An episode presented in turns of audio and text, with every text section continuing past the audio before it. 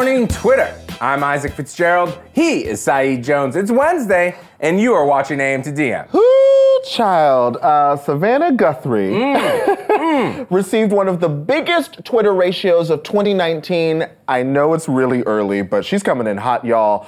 Uh, over 41,000 replies to her tweet from last night. Last time I checked, here it is.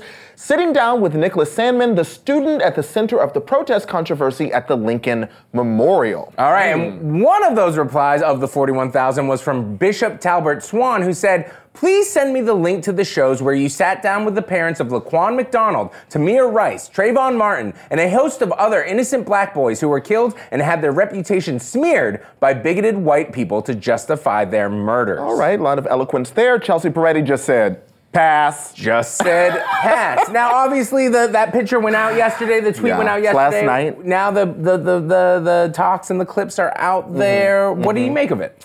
I mean, I, it's it's kind of it, I'm running out of steam. Mm. I understand this is complicated. I mean, welcome to reality. If we were talking again about any one of those photos, you know, black and white photos that we saw in the 50s and 60s, if that had happened now, it would be just as complicated. That's called reality. That's called nuance. It's not fake news, Mm-hmm. right? We can't discount the functions of of white privilege and race and everything. And so to see this guy getting the very standard, you know, boys will be boys. Mm-hmm. Look how innocent he is treatment from an interviewer that I very much respect. I said this Absolutely. yesterday. I really respect Savannah Guthrie. I watch her work. I respect it. I learn from it. Mm-hmm. It's disappointing. It is. It was disappointing. Um, in the interview, it should be noted that he said that he felt like he had nothing to apologize for. Mm-hmm. He does not apologize in the interview. Um, but it has been a story that has really captured the moment. That's what I keep coming back to. Is basically you had it break over the weekend, everyone discussing it. Then you had other people post, well, here's the longer videos, here's the real context, and then you had other people posting, well, actually, hang on, there's these,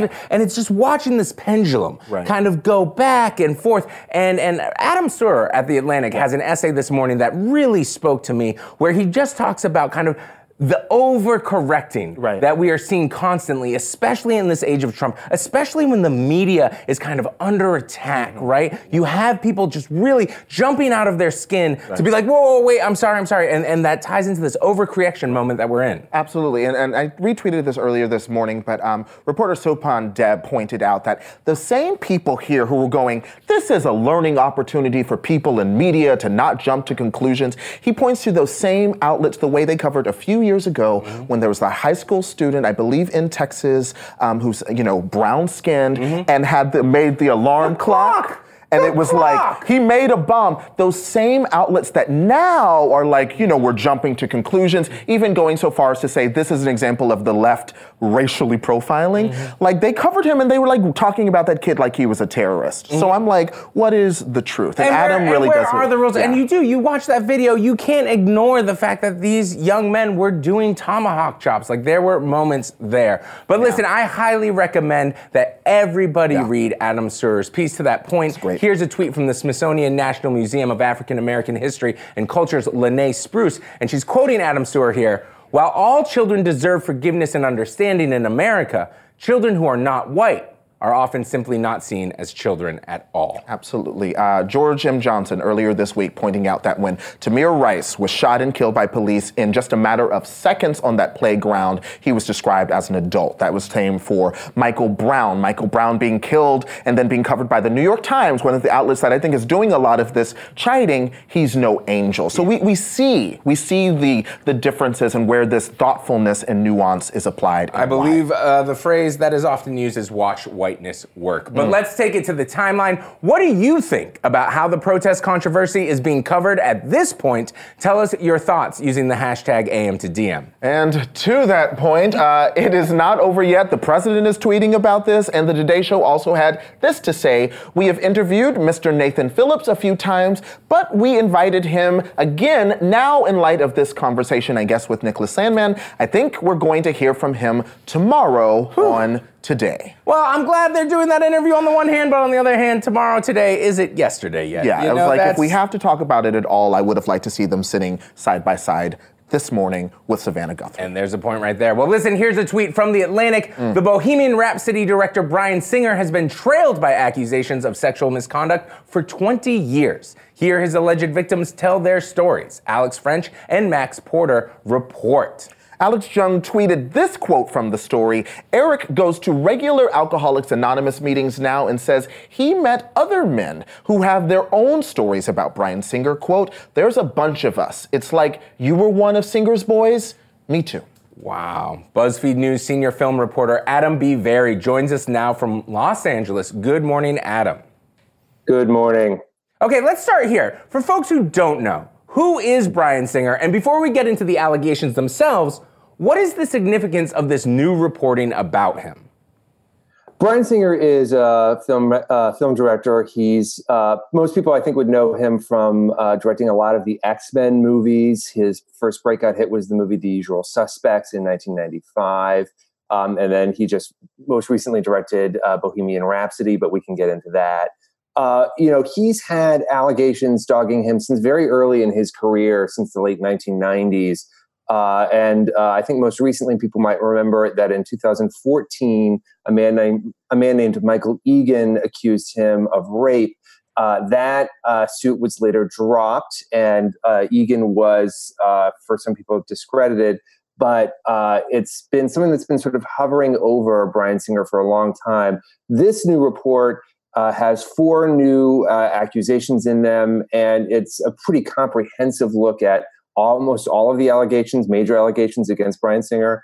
And uh, I think for a lot of people, after the uh, Harvey Weinstein stories first broke in late 2017, uh, a lot of people were sort of wondering if this might happen for Bryan Singer. I think in Hollywood, it's a somewhat open secret that uh, Singer has uh, a checkered history with this kind of thing. And people were wondering when's that story coming for him? And now here it is. Great. Um, okay, and at this point, I do want to talk about the allegations for people watching. If you're unfamiliar, this is your trigger warning. This is hard, okay? Um, the reporters note that they spent 12 months investigating for this story for The Atlantic, um, and they spoke to more than 50 sources, including uh, four men who have never before told their stories to reporters. So, what are the more significant allegations we found out this morning?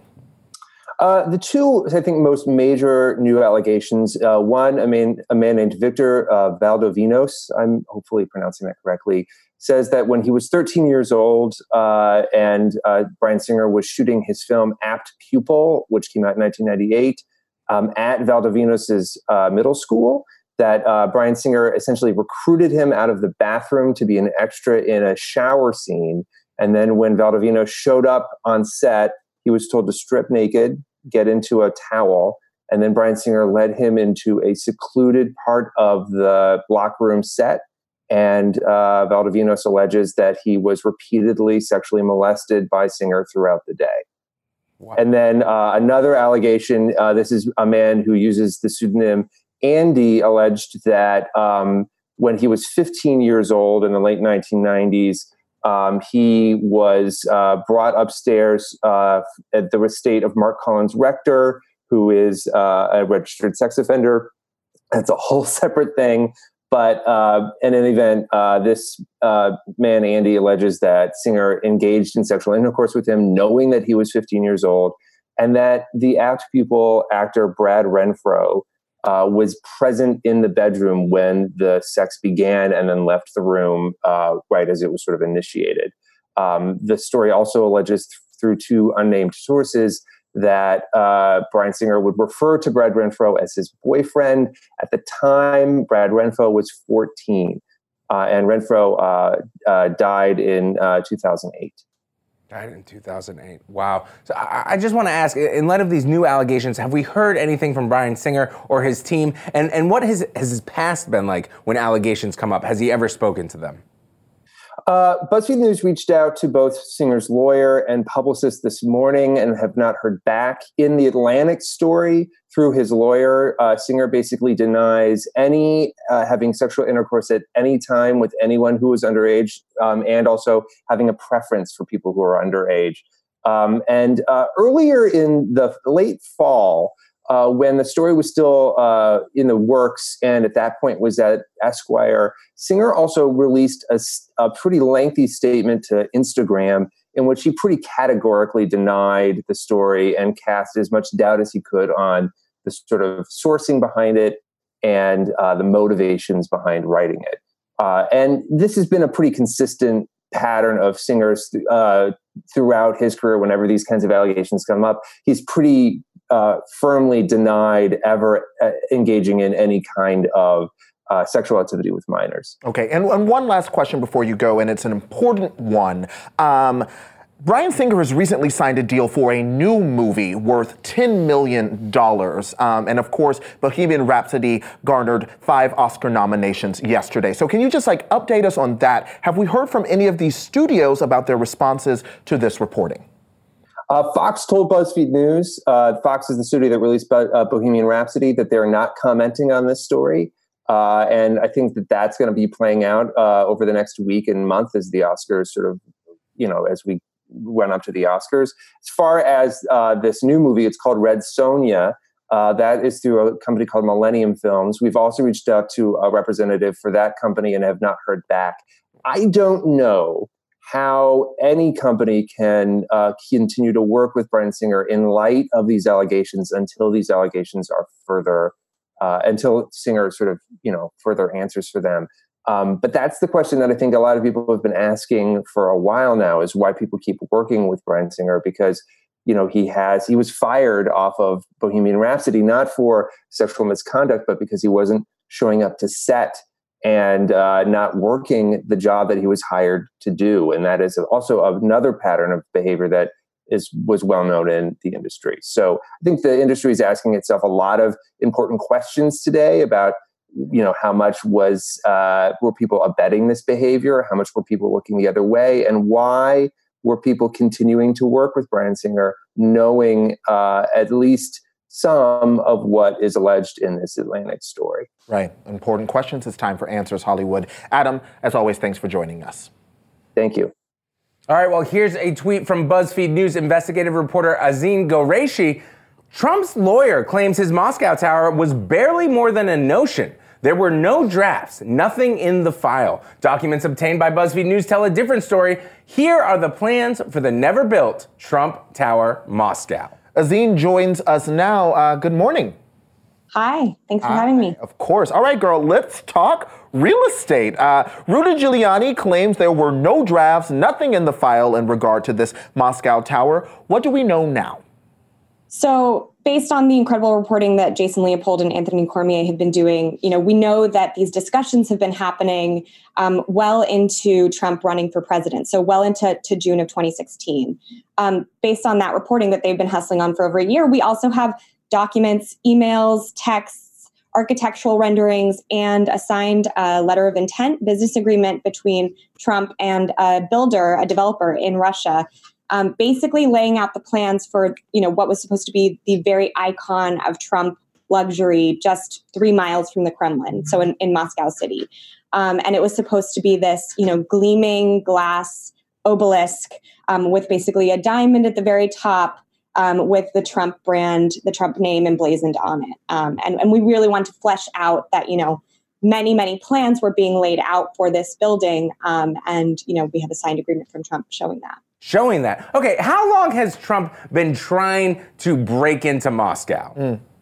So, yeah, this has been a decades long effort. He actually writes about it in The Art of the Deal himself, talking about going to Moscow in, in 1987, I think, um, trying to, to, to basically extend his brand there.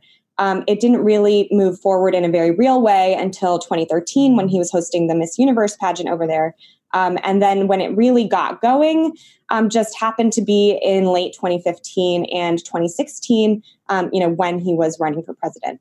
Okay. And Azeen, you know, the, the plans are fascinating, and I, I want to talk about them in a little more detail. Some of it's really funny, but for people who are like, okay, why is this important in the big picture?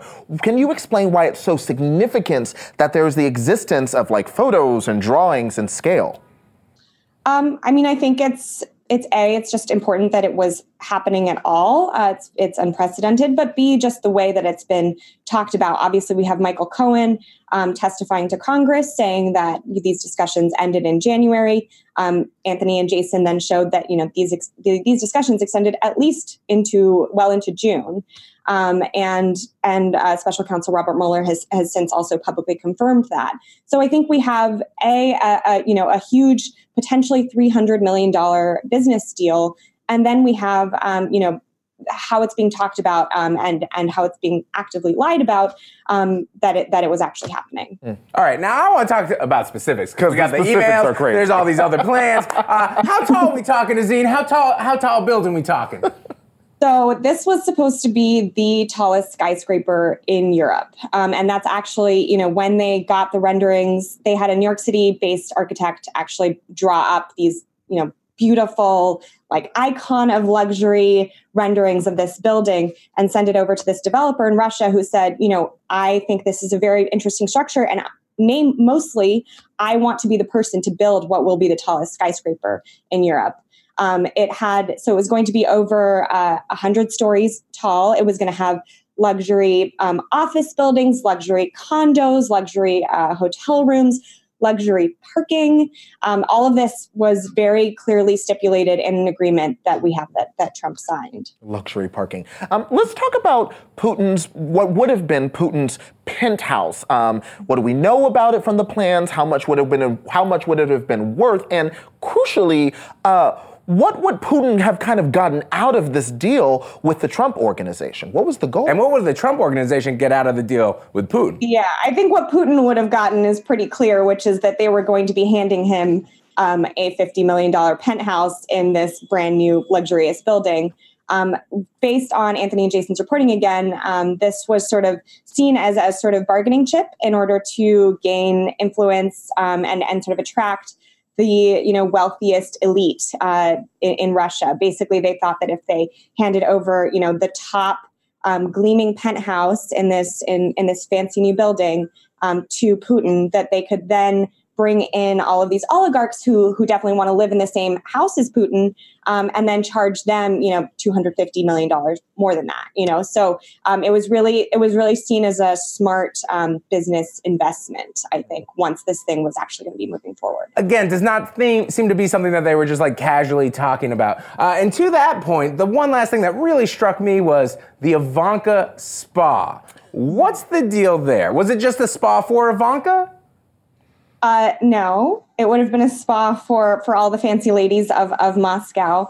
Um, this was also part of that business agreement uh, that that I've been talking about, basically saying that um, you know this this luxurious spa facility that would be part of the the Trump Tower Moscow um, would be basically that Ivanka could be the one to to design it, and if so, she would have full um, full decision making power over all of the interior design elements, everything, and it would be in keeping with the Ivanka, the Spa by Ivanka Trump brand, which we've seen crop up in other Trump hotels in D.C. and in Vancouver, um, and it's this sort of rose gold, um, you know, Himalayan salt bath waterfall uh, curated um, wellness experience that um, I invite you all to visit their website and, hmm. and learn more about. Let me tell you, Himalayan salt, salt bath. That doesn't that doesn't sound that bad. Uh, Azeen, thank you so much for joining us this morning. Thank you. All right, listen up, friends. We've got a great show for you today. You are going to see my sit down interview with the wonderful Golden Brooks. You know her from Girlfriends. She's also in I Am the Night Now. And we'll be talking with Lissandra Villa about AOC. Are we really going with calling the Congresswoman AOC? AOC. But this is interesting. You you felt conflicted about I this, just, but the other day you were just using it willy nilly. So been, how do you feel? It's been forced upon me by scripting and political Twitter. is it, like I, I just like Alexandria Ocasio Cortez. It's weird. Like turning. She's it's it's it's not that hard to say. It is a long name to type. I want to know how y'all feel about this. Like, I think it's a Twitter thing. I think it's like about characters. You think it's character? Sometimes yeah. I'm like, is this people who like just don't want to say a Latina like Alexandria Ocasio Cortez? Like, or maybe it's racism because y'all got some long ass names too. That's all I'm saying. Anyway. She's been added to the House Oversight Committee. it does raise interesting questions for Pelosi. Up next is fire tweets, but you know, what's the deal? What's the deal with the name, y'all? AOC, we should set it out as a poll. AOC or full yes. name. Let's do it.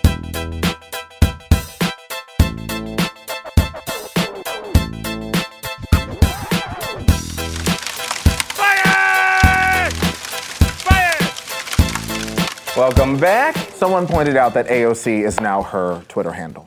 Okay. So So just use the at. I'm like, it's Twitter.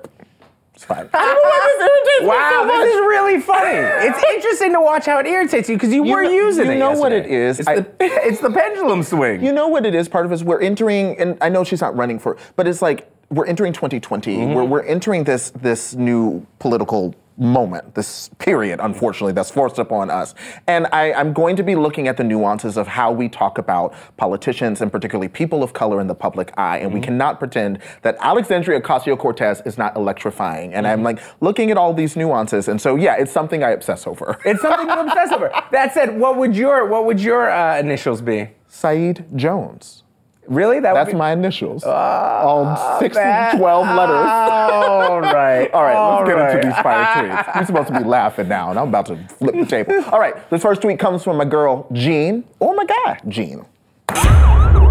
Y'all ever read a text message, then respond in your head, and then never type it to the person? All the time. Isn't that how Twitter works? I'm sorry, how texting Well, works? Uh, Twitter too, maybe. Yeah. But yes, yeah. Ah, ugh, it's the worst feeling. Yeah. Uh, the other day I had That's all I do. Yeah. Also, equally mortifying is the thing where you like literally I have texted it, forgot to hit send. Days go by. Mm. Ooh, that's a tough I'm one. Mm. kind of like, you know, I haven't heard from so and so. What happened? And I go back and look, and I'm like, I never said. They're probably thinking, what's You found the email in the draft. The Oh. email in the Ooh. drafts. All right. Princess tweeted, Do y'all ever get pre annoyed? Like you already know someone's about to piss you the hell off. Yes. Yes. It's called being human. It's called- We don't answer our texts. Yes. Sometimes we're pre annoyed. Yeah. and covering the 2020 election. Like I'm already there. Like I am already irritated. It's Hasn't even started. 2019. I know. Indeed, I do know, friend. All right, this one comes from um, Kayami. Do you ever eat some disgusting junk food and it's like, I'm clogging my arteries for this? Oh, man. Oh, and it's like you have that craving. I'm really, it really upsets me. Because if you're gonna, you're like, you know what, it's a cheat day or whatever the hell you tell yourself when you're just like, I'm gonna go ham on about 20 hamburgers. Have a good time, And I then deserve- the hamburgers aren't even that good. yeah. Oh, it makes me mad. Sad. It I, makes me mad. I finished eating it though. That's true. Billy tweeted, iMessage needs a sent with attitude effect. Th- that's true. Absolutely. That's true. I, I'm like that's what got me into using little- emojis more. Yeah, but just Like just a like, little, where the text just goes, uh huh. because that's the problem. Sometimes I read Yeah, it with that uh huh. Yeah. And then the person's like, "What are you talking about? I didn't mean like that at all." And I mean, Twitter does too. I mean, I, I, we're not the first people to notice that, like, sarcasm on Twitter does not tend to go well. you really got to work it. yeah, it's hard. Get like Savannah Guthrie, mess around and get ratioed. Anyway, you ready for tweet of the day? It comes from Universal Rundle, and I would love the story behind this username. Yikes. Um, y'all talk about AirPod wearers being all fancy, but people who have Hulu and Netflix accounts are the real ballers. That is just the That's truth. true. That That's is just. true. Let me ask you: Do you have them? yes, Pay for them yourself? yes. Good for you. I- a fine, upstanding American Do you- citizen. I ain't saying shit. Coming up, you get to see Saeed sit down with Golden Brooks. But up next, we are going live from the district. You are a grown ass adult. I'm just saying that maybe sometimes I there's literally an know your roommate. salary.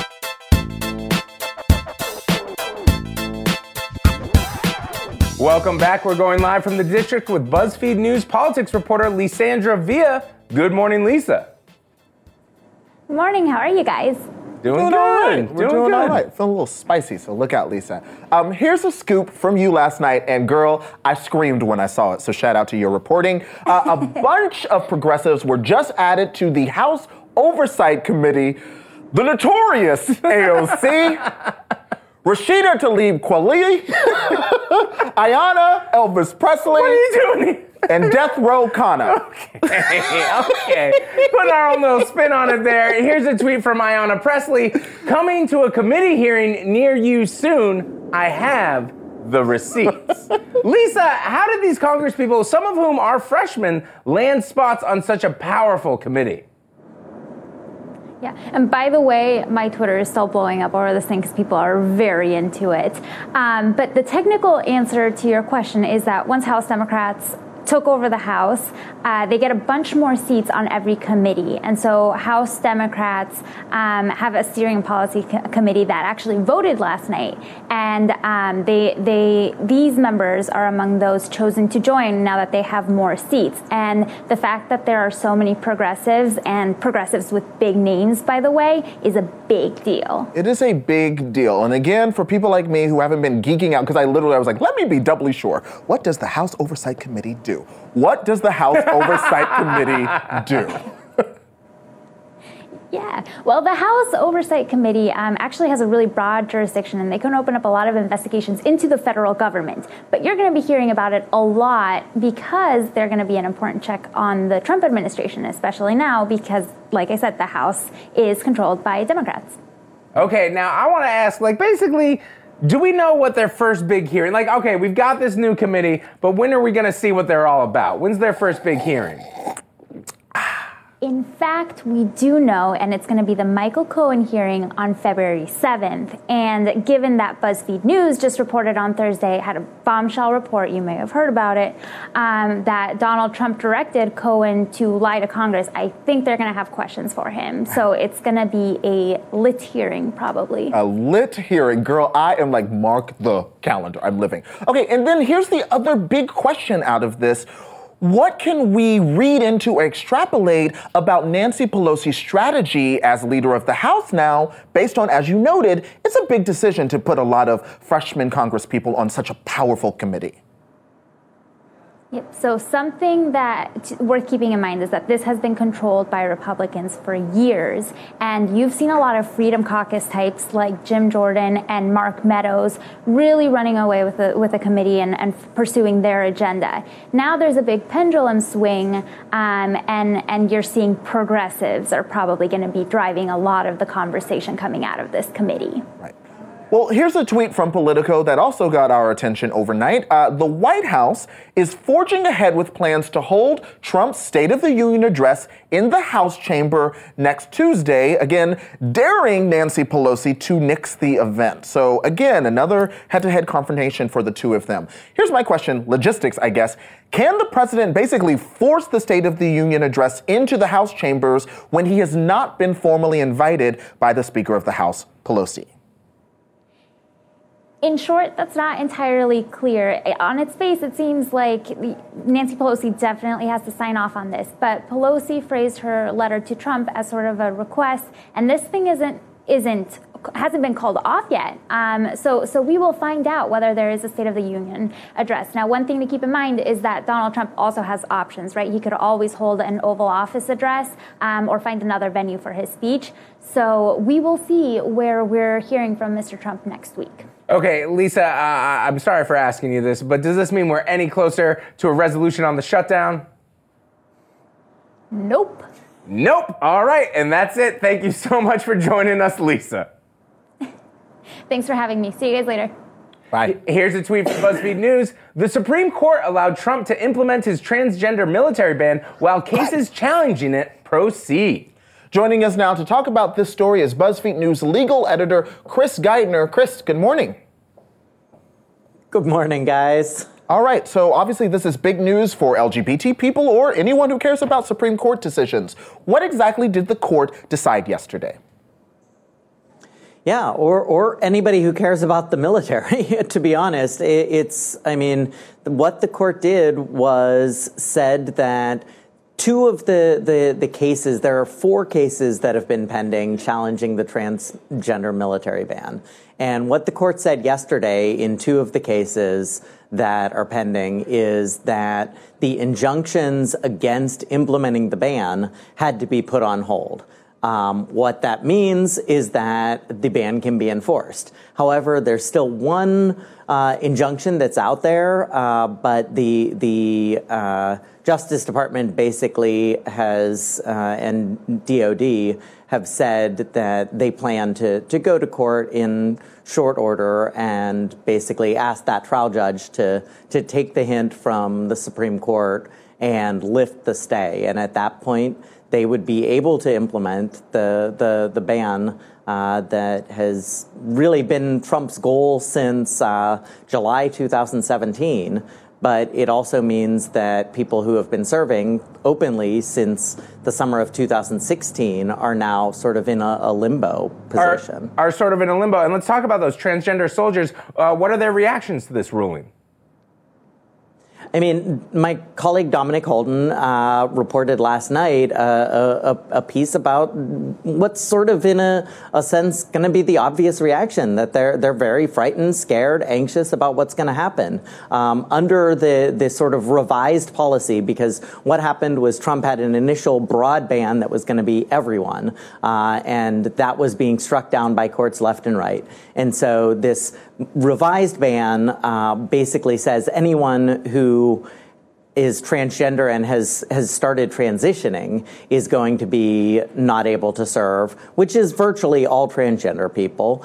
And uh, there's an exception for people who are already serving uh, under the policy when they were allowed to serve openly. And so it, it's not exactly clear what's going to happen to people serving. It, it, I mean, the the the real thing that came across in Dom's story yesterday night is that like regardless of whether they're allowed to serve, think about the message that this serves. I mean, the statement from the Department of Justice was that the the injunctions allowing transgender service members to continue serving uh, had a, a, negative effect on the military's uh, lethality abilities, um, and, and, that's just obviously not the position uh, where you want to be as a service member if the position of the military and the government is that your presence is a danger to the, the military's preparedness. And um, I guess one last question here. Now that Brett Kavanaugh is on the court, and I know, of course, there have already been a few decisions, um, but is this like the one of the first, perhaps more prominent examples of what we can perhaps begin to expect from the Supreme Court? These five-four decisions that begin to tilt in a new direction. I mean, I think what we saw yesterday is the power that John Roberts, the Chief Justice, now also has as the swing vote. Um, he's had a few decisions where he's gone with the more liberal justices, um, but I think the the the bottom line is that John Roberts is a conservative, and I think we we started to see what that's going to look like uh, with yesterday's rulings. Right. Well, of course, our thoughts are with all of our veterans and military people serving our country. Chris, thank you for joining us. Thanks, guys. All right, friends, uh, up next, I sit down with actress Golden Brooks. You know her from Girlfriends as Maya. Oh, hell nah. and also, it's time to get to see her on the TNT show, I Am the Night, directed by Patty Jenkins and with Chris Pine. She's got, she does it. it's, it's intense. you talk to Patty, you know. Yeah, yeah, yeah. It's a lot.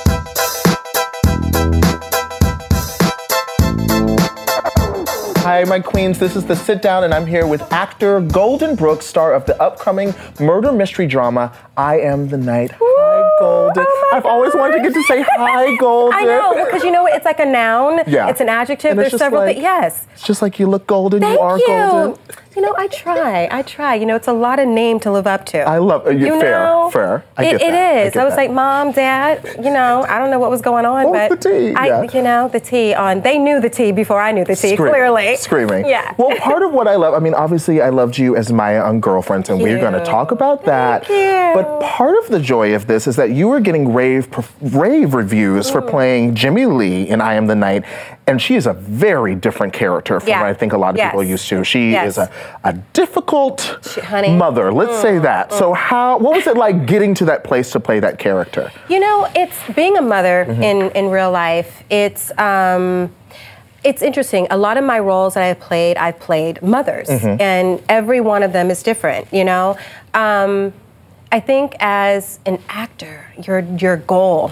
Your mission is to be able to, to tap into your arsenal of emotion Mm-hmm. and really pull out different types of characters, different pieces of us. We're flawed. Human beings are flawed. Mm-hmm. I love the flawed characters. Mm. I loved playing Maya on Girlfriends, but when I got this script for I Am the Night, um, the fact that it was just Patty Jenkins Right, in that's general, exciting. like I would have cut carrots for her. I would have done craft service. I'm like, okay, um, you want celery as well? I mean, I just love. uh, She's just such a visionary. Um, but when I read I Am the Night, I, I read. I was looking at the, the Jimmy Lee character, and I thought, wow, mm-hmm. she's really intense. Mm-hmm. And the first emotion that came mm-hmm. to mind for me was she's very sad. Mm. And I thought, okay, this is a woman clearly things didn't work out for her. Um, and the cards that she was dealt, she literally had to make the most of it. Right. And I think we all have family members like that, where we become a victim in our own lives, and they, she takes it out on everybody around Mm. Right. her. But even in that, there is a. She, you, Jimmy Lee loves Fauna, Mm-hmm. and I think that I tried to find the empathy in her, and it's difficult playing someone that is angry, resentful, but still there's some integrity there. Yeah. She was a singer, she wanted to be a blues singer, it didn't mm-hmm. work out. You know, she's raising this child that's really not hers. Mm-hmm. There's just a lot of, you know, that she loved a man, he left them. Mm-hmm. I mean, this is systematic of a lot of Yeah. people in our time. So I wanted to honor that within, you know, the, the emotion that was on the page. I had to honor that as well. She was a true character. And um, I think we suppress a lot.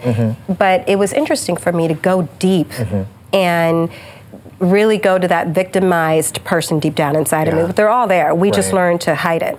And I pulled her out. You did. And, and what's, what's interesting too is, and I love the way you just so beautifully brought this together, is that we have Jimmy Lee as a mother who's taking care of Fauna Hodel, who we eventually realize is the, you know, daughter of the alleged Black Dahlia serial killer. Yeah. So it's almost like a story connected to a bigger story. Yes. Did, did you know about the Black Dahlia You know, murder? it's so funny. I've always been drawn to old Hollywood, just Mm. the whole film noir. Mm-hmm. Um, you know, the whole, you know, Norma Desmond and Mm-hmm. this whole time and era. I've always been fascinated with the architecture of that time. So Mm-hmm. the Black Dahlia murders, I didn't know that much about, but I know that I've always.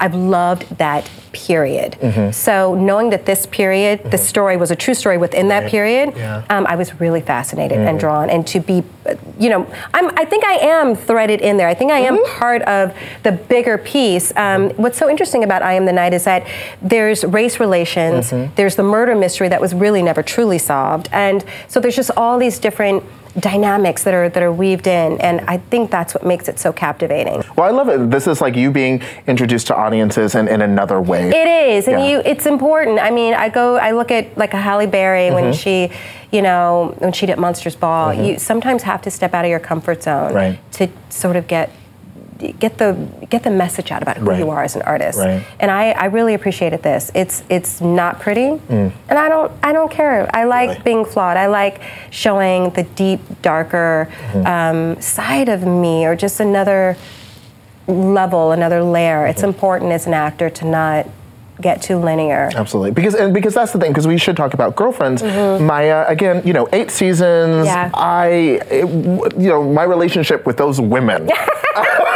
with those Did we women. teach you a few things? Yes, I Yeah. did, and I mean, and it's a, it's a show I go back Yes, to. yeah. Now that I'm in my 30s, you know, it's like, oh, I okay, did that for 20. thank you. You Jesus, so I was like, did you just graduate from NYU? I'm like, Bless Jesus. you, I'm like, Golden. Where's your so degree? much. I really appreciate it. Um, but, but I wanted to talk to you, you know, because Maya was is an iconic character and is known for the joy and the keeping it Yes, real. Um, yes. So, what was it like playing her? Oh gosh, you know, I always have to give, you know, shout out to Kelsey Grammer and Mara Brock Akil because those two, I mean, they joined forces together and made history. Mm-hmm. Yeah. I mean, Girlfriends was kind of on the hills of like the Cosby Show, Right. where you know African Americans needed were thirsting for just some commonality Mm-hmm. that was that represented who they were.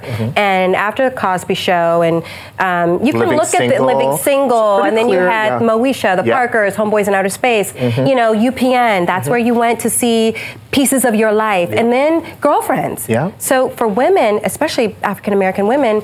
We didn't have that. We did Right. not have um, images that represented who we were, and not just in a very one-dimensional Mm-hmm. kind of way. So I think that's why Girlfriends just—it was the Black Sex in the City, as Right. they called it. Totally. And I loved playing Maya because, again, a flawed character from the other side of the tracks. How do you make someone sassy? Right. and I'll say hood. And make her relatable. Right. Make her. Girls from the hood are sad. We have emotions. We're not just you know trying to get our check and get our hair done. There were things that Maya went through, Mm-hmm. and I really worked really hard to find the humanity in her. And the same as Jimmy Lee, finding the humanity in these characters that would normally be deemed write-offs Right. by society. Right. And it's important. She could have been like the sassy side friend. She could have just been the side peripheral girl, like, oh, you know, but I wanted to give her integrity. Mm-hmm. We all know people like that. We all have family members, someone. Yeah. And you have to give them integrity. Mm-hmm. They deserve that. And so that's my mission to bring to bring integrity to these these characters that would be otherwise deemed, you know, sort of the underbelly of society. Absolutely. Um, you know, Girlfriends wrapped in 2008. Um, still miss it. Still miss it. Um, how do you feel? I mean, to that point, I mean, you you point to the lineage of comedic sitcoms, and you know, I, you know, for me, I think I don't know if I saw black women at work regularly Right. on TV Right. until shows like Living Right. Single, Right. Moesha, That's right. That's right. and, and Girlfriends. How do you feel now, these years later, almost a decade later? Are you are you like yes, Hollywood, like you followed the lineage, Yeah. or is it like you guys have more work to do?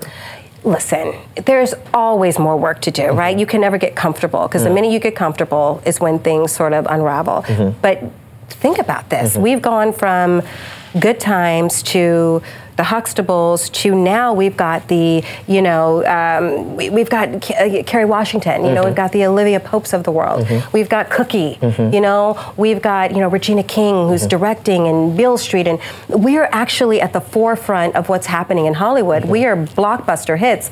Girls Trip, we are, we are selling out tickets.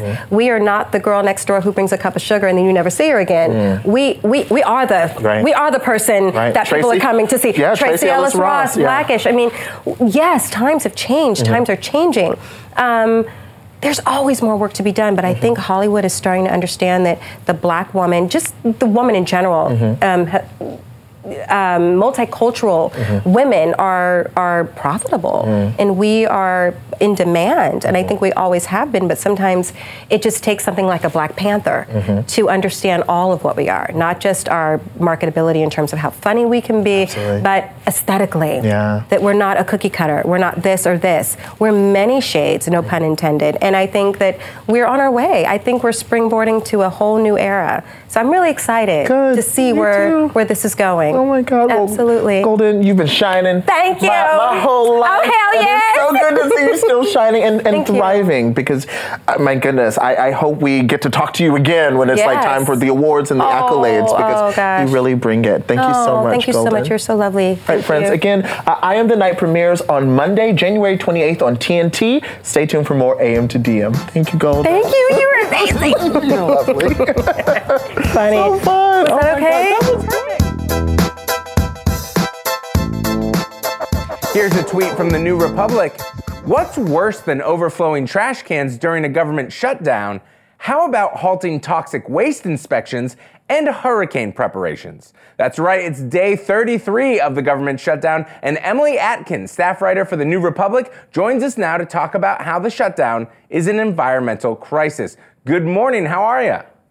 I'm great. How are you? I'm great, and I love that wallpaper. That is gorgeous. Are you coming to us Thank you from so a much. very fancy hotel? Co-working space. Yeah. Well, it is. That is very nice. Well, listen, those overflowing trash cans are a very visual sign of the shutdown. I've seen them shared on the timeline a lot. But what else is going on with the EPA that's less obvious to most of us? Well, I think so. I'm an environmental reporter, and I have this problem all the time with environmental issues. Is that so many of the ones that affect us uh, the most are sort of invisible. Climate change can be invisible sometimes. Water pollution that accumulates over time can be invisible. It's only those big spills or those big trash cans that really get people's attention. But really, I mean, environmental protection is is sort of invisible because it's like when you go to a doctor, it's preventative care, right? We're preventing by having an EPA, we're preventing the long-term buildup of pollution in our waterways and our air from chemicals and oil and other things like that. Um, and right now, that key prevention work is what's not happening. Um, there are 13,000 people that work at the EPA on a daily basis. Right now, uh, on or about 900 are showing up to work. Um, and those are the people generally that will respond to, say, your big disasters, the same way if you went to a hospital, like the emergency doctors would be there, but none of the other doctors would be there to the ones that sort of monitor and make sure that everything's that everything's going well. So that's the gist of it. I mean, that's the gist of it. It is a terrifying gist, to say the least. How has Andrew Wheeler responded to the lapses in inspections and other EPA services caused by the shutdown? I mean, Andrew Wheeler has sort of maintained that there's nothing that he can do uh, because of the lapse of appropriations. He's not the one that can sign the bill saying that more EPA employees can come to work. I mean, although you know he has deemed himself critical staff, he has deemed his aides critical staff. He went to his confirmation hearing for the Senate during the shutdown, and you know employed EPA employees to help him prepare for that confirmation meeting. That's essential staff. But even he's acknowledged that the EPA isn't doing a lot of its work right now. It, he's maintained that they're still prepared for if a big environmental disaster happens, that they're still meeting court ordered deadlines. But he's admitted that, you know, 200 inspections a week happen across the country that the EPA does to make sure that there's uh, not harmful chemicals in our air and water, and those inspections aren't happening. And that's something that he's freely admitted. 200 inspections a week just going, not happening. Uh, but it's not just the EPA, right? What other environmental agencies are impacted by the shutdown? Yeah, I mean, the EPA is definitely not the only agency in our government that has to deal with the environment, right? The Park Service is one of them. And everyone, I think, has, they, they parks are always a huge symbol of the government shutdown. And this one in particular, because uh, the Trump administration has decided to keep the parks open. Uh, we've seen not only overflowing of trash cans, but overflowing of human waste into some of our most valued natural spaces, vandalism, uh, cutting down of trees, uh, ATVs, off roading, and some what are supposed to be protected spaces. Um, that can do potentially irreversible damage or damage that would take years to recover um, the national uh, NOAA, the National Ocean Atmospheric Administration, is also operating on uh, sort of bare bones budget, and they're the ones who, you know, they, they help monitor our weather um, and our oceans. Um, and so, for example, there's a NOAA program where uh, that where they rescue beached animals, right? So animals that maybe get caught in something or they're sick, and they, you know, marine mammals that they wash up on the beach uh, that program has been halted. Uh, the Hur- National Hurricane Center uh, scientific programs have been halted. Hurricane preparation programs have been halted. Hurricanes are people don't think of hurricanes as environmental disasters, but they almost always are. They they uh, dredge up a lot of gross stuff in the air and the water and the soil. Um, they can hit Superfund sites, big toxic sites, and overflow them. Um, so just not having our full capacity, it's basically like yeah, it's like it's the best uh, analogy I can make is that it's like you go to a doctor to say, "Am I healthy?" and they just kind of go, "I don't know." they're like, I'm not getting paid. Uh, I don't. Yeah, they're like, mm. I, I, don't really know. Listen, just real quick before we let you go, uh, let's let's be optimistic for a moment. Even though this is the longest government shutdown in history, let's be optimistic and say somebody's going to get their act together and the government's going to reopen. How difficult will it be to contain the damage that's been done when the government, hopefully, knock on wood, reopens? We're not going to know the damage that's been done because we're not doing key monitoring of our air and water. So it's sort of like uh, if you're supposed to get drug tested every single month, but one month uh, you're not getting drug tested. So you, maybe you did a lot of drugs and maybe you didn't, but no one would know. Um, and the thing is that so like, like a lot of enforcement isn't happen, so isn't happening. So when the monitoring isn't happening, you know, maybe polluters are polluting more into the environment this month because they know they can get away with it maybe they're not. Uh, we won't know. What we know is that there will be a work backlog. Um, and so there's going to be a lot that these EPA employees have to catch up with. Wow, I didn't even think about that. The fact that like some evil like Captain Planet supervillain could just be like, "Oh, the government shutdown. Now's the time to do all the polluting." Uh, Emily, thank you so much for joining us this morning and putting this in some context that we can understand. No problem. Thanks for having me. Really p- appreciate it. Listen, up next we're gushing over Brooklyn Nine-Nine's Stephanie Beatriz. Be right back.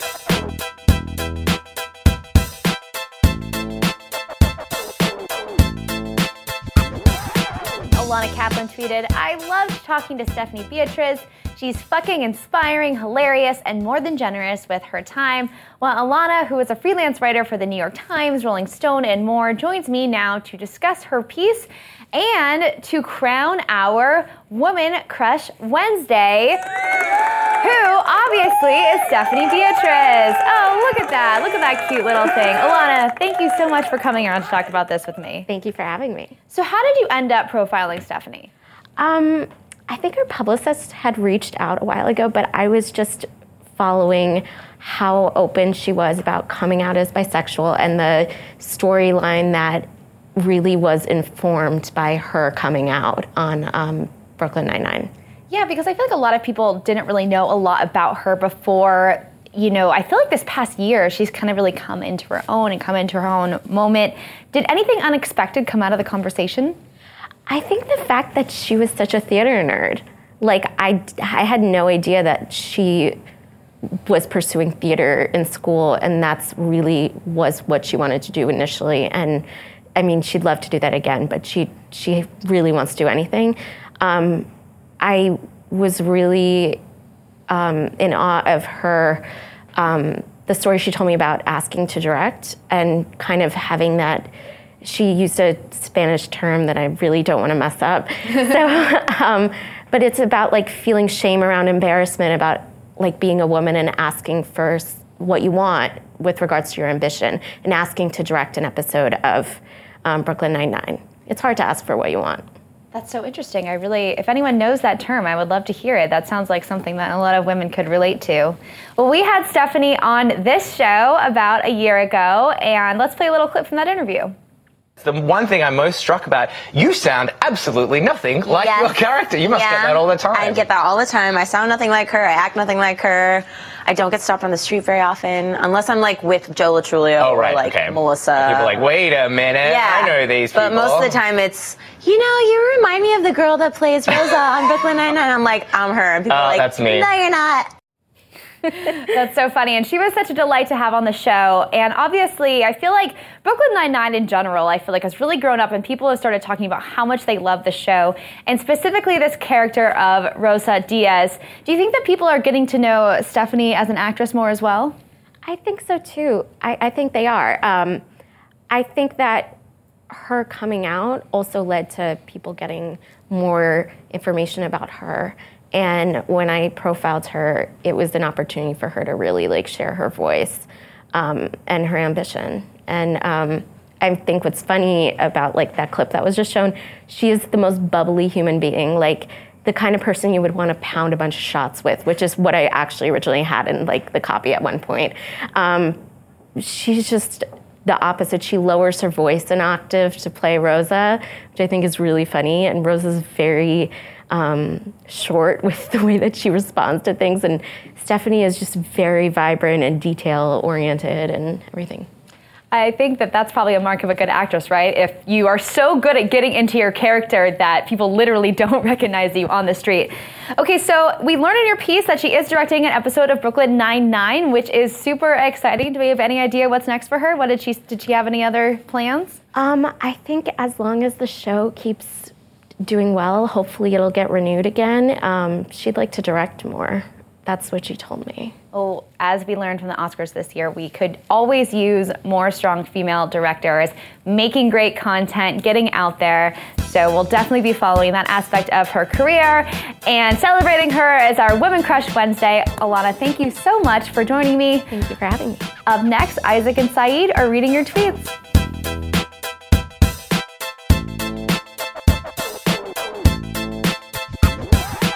Welcome back. Birthday Shibe had this to Happy say birthday. about our tweet of the day. Really? Happy I'm- birthday? I think so. Happy birthday. Because birthday. it's usually like a different Shibe. Happy birthday. had this to say uh, about our tweet of the day. Isaac is still out here borrowing Netflix credentials, creds, uh, isn't he? Uh, credits, sorry. Are you?